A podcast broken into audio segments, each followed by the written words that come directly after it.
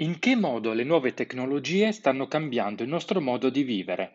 Carissimi genitori digitali, benvenuti in questo nuovo episodio di Essere genitori nell'era digitale. Io sono Ivan Ferrero, psicologo delle nuove tecnologie e in questo episodio vi spiego, vi faccio un'anteprima, un overview su come le nuove tecnologie stanno cambiando il nostro modo di vivere.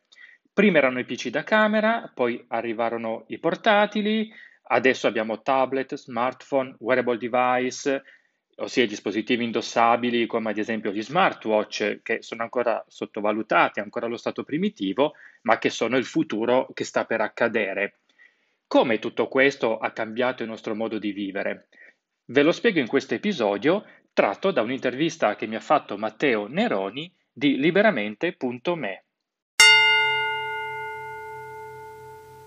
Sicuramente eh, hanno ragione quelli che parlano di una vera e propria nuova rivoluzione copernicana. Eh, non è solo il fatto della, delle nuove tecnologie che sarebbero disruptive, perché ormai soprattutto nel mondo delle aziende va di moda questo termine, eh, entra la nuova tecnologia e distrugge tutto, sconvolge tutto.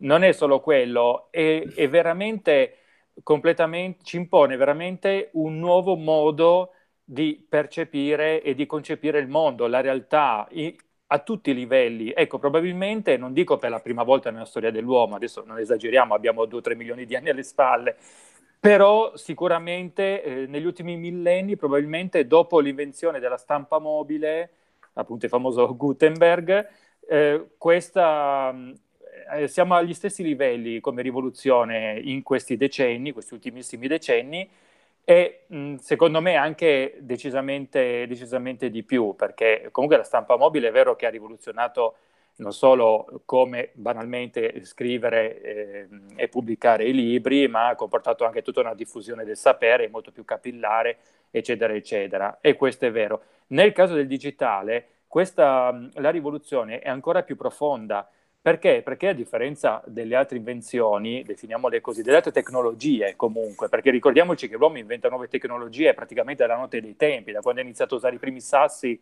per, eh, e gli legava i bastoni per fare le asce e tagliare meglio i rami, ad esempio. Quella è una tecnologia, eh, non dimentichiamocelo. Comunque, eh, probabilmente eh, questa è l'unica, cioè l'unica, probabilmente sì, la tecnologia che più delle altre impone un dialogo vero e proprio, un vero e proprio dialogo tra chi utilizza la tecnologia, lo strumento, diciamo il device di turno e il device stesso. E questo comporta un due vie per cui alla fine l'uomo influenza la tecnologia e lo vediamo perché prima c'erano i computer, poi i portatili, eh, gli smartphone, i tablet, fra un po' questi scompariranno per i wearable device, abbiamo già gli smartwatch e così via. Ma d'altra parte, tutte queste device con tutto l'annesso e connesso del digitale va a sua volta ad influenzare le nostre scelte. Eh, molto velocemente, io nei miei interventi faccio spesso l'esempio del navigatore. Immaginiamo un navigatore. Eh, una volta io avevo la cartina, per cui mi orientavo ugualmente, non è che prima ci, ci, perdessimo in città, ovviamente. Però cosa succedeva? Io guardavo la cartina, da lì mi orientavo, vedevo un po' quali strade, pre- strade prendere e così via. Ok? Col navigatore, invece, grazie alla sua interattività, non solo interattività, ma anche a, al fatto di calcolare le rotte in tempo reale con il traffico, gli ingorghi, eccetera, eccetera, eh, cosa succede? Che io imposto la destinazione, seguo il navigatore, sicuramente, un po' come facevo prima con la mappa, però attenzione, se io cambio strada, il navigatore cambia completamente percorso molte volte. Allora ecco certo. ecco che il navigatore dialoga con me perché mi indica la strada da fare, ma a sua volta io dialogo sotto certi aspetti con il navigatore perché? Perché se io cambio direzione oppure all'improvviso decido, vabbè, facciamo questa deviazione, tanto il navigatore si aggiorna da solo. In quel momento io ho dialogato con il navigatore. Questo è un esempio molto piccolo, però prendiamo questo esempio e portiamolo a livello proprio dei device, ad esempio gli ultimissimi, le famose chatbot, eh, i vari NLP, cioè il Natural Language Processing, quindi tutte queste nuove chat, questi sistemi che riproducono in modo abbastanza convincente ormai eh, una conversazione che si potrebbe avere con un vero e proprio essere umano, ad esempio, e capiamo la portata. Ma eh, scusami Ivan se ti interrompo, ma stai parlando uh, di, diciamo, di Alexa, stai parlando di Siri? Aiutaci a capire per le persone che magari sono proprio a digiuno di questi uh, strumenti di ultima generazione a capire un pochino queste citazioni che fai.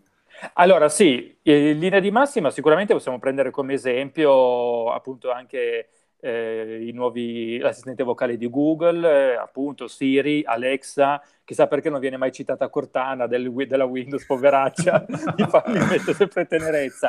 Sicuramente, la citiamo noi, dai, l'abbiamo citata. Dai, vai Cortana, anche se lo sto dicendo attraverso un iPad, vabbè, pazienza, non se ne vorrà male.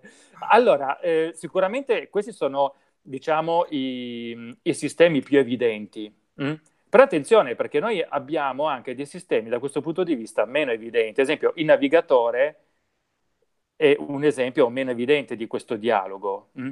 Eh, parlando di eh, chatbot più o meno intelligenti, comunque programmate in tal senso, ad esempio ormai in molti siti, in molti servizi, i chat, i chat, le, le, chatbot vengono comunque utilizzate eh, per operare una prima scrematura delle richieste in modo che così poi l'intervento umano arrivi solo dove proprio non se ne può fare a meno, quindi eh, c'è anche tutto il discorso di ottimizzazione di risorse dietro, però in molti casi quando noi accediamo a questi siti, ad esempio anche la Vodafone se non ricordo male ha implementato da, da pochi mesi un sistema di questo tipo, ma anche in altri servizi in cui appunto non te lo dicono, hanno in realtà eh, dietro non un operatore umano, ma uno di questi servizi, per cui noi facciamo le domande col nostro linguaggio.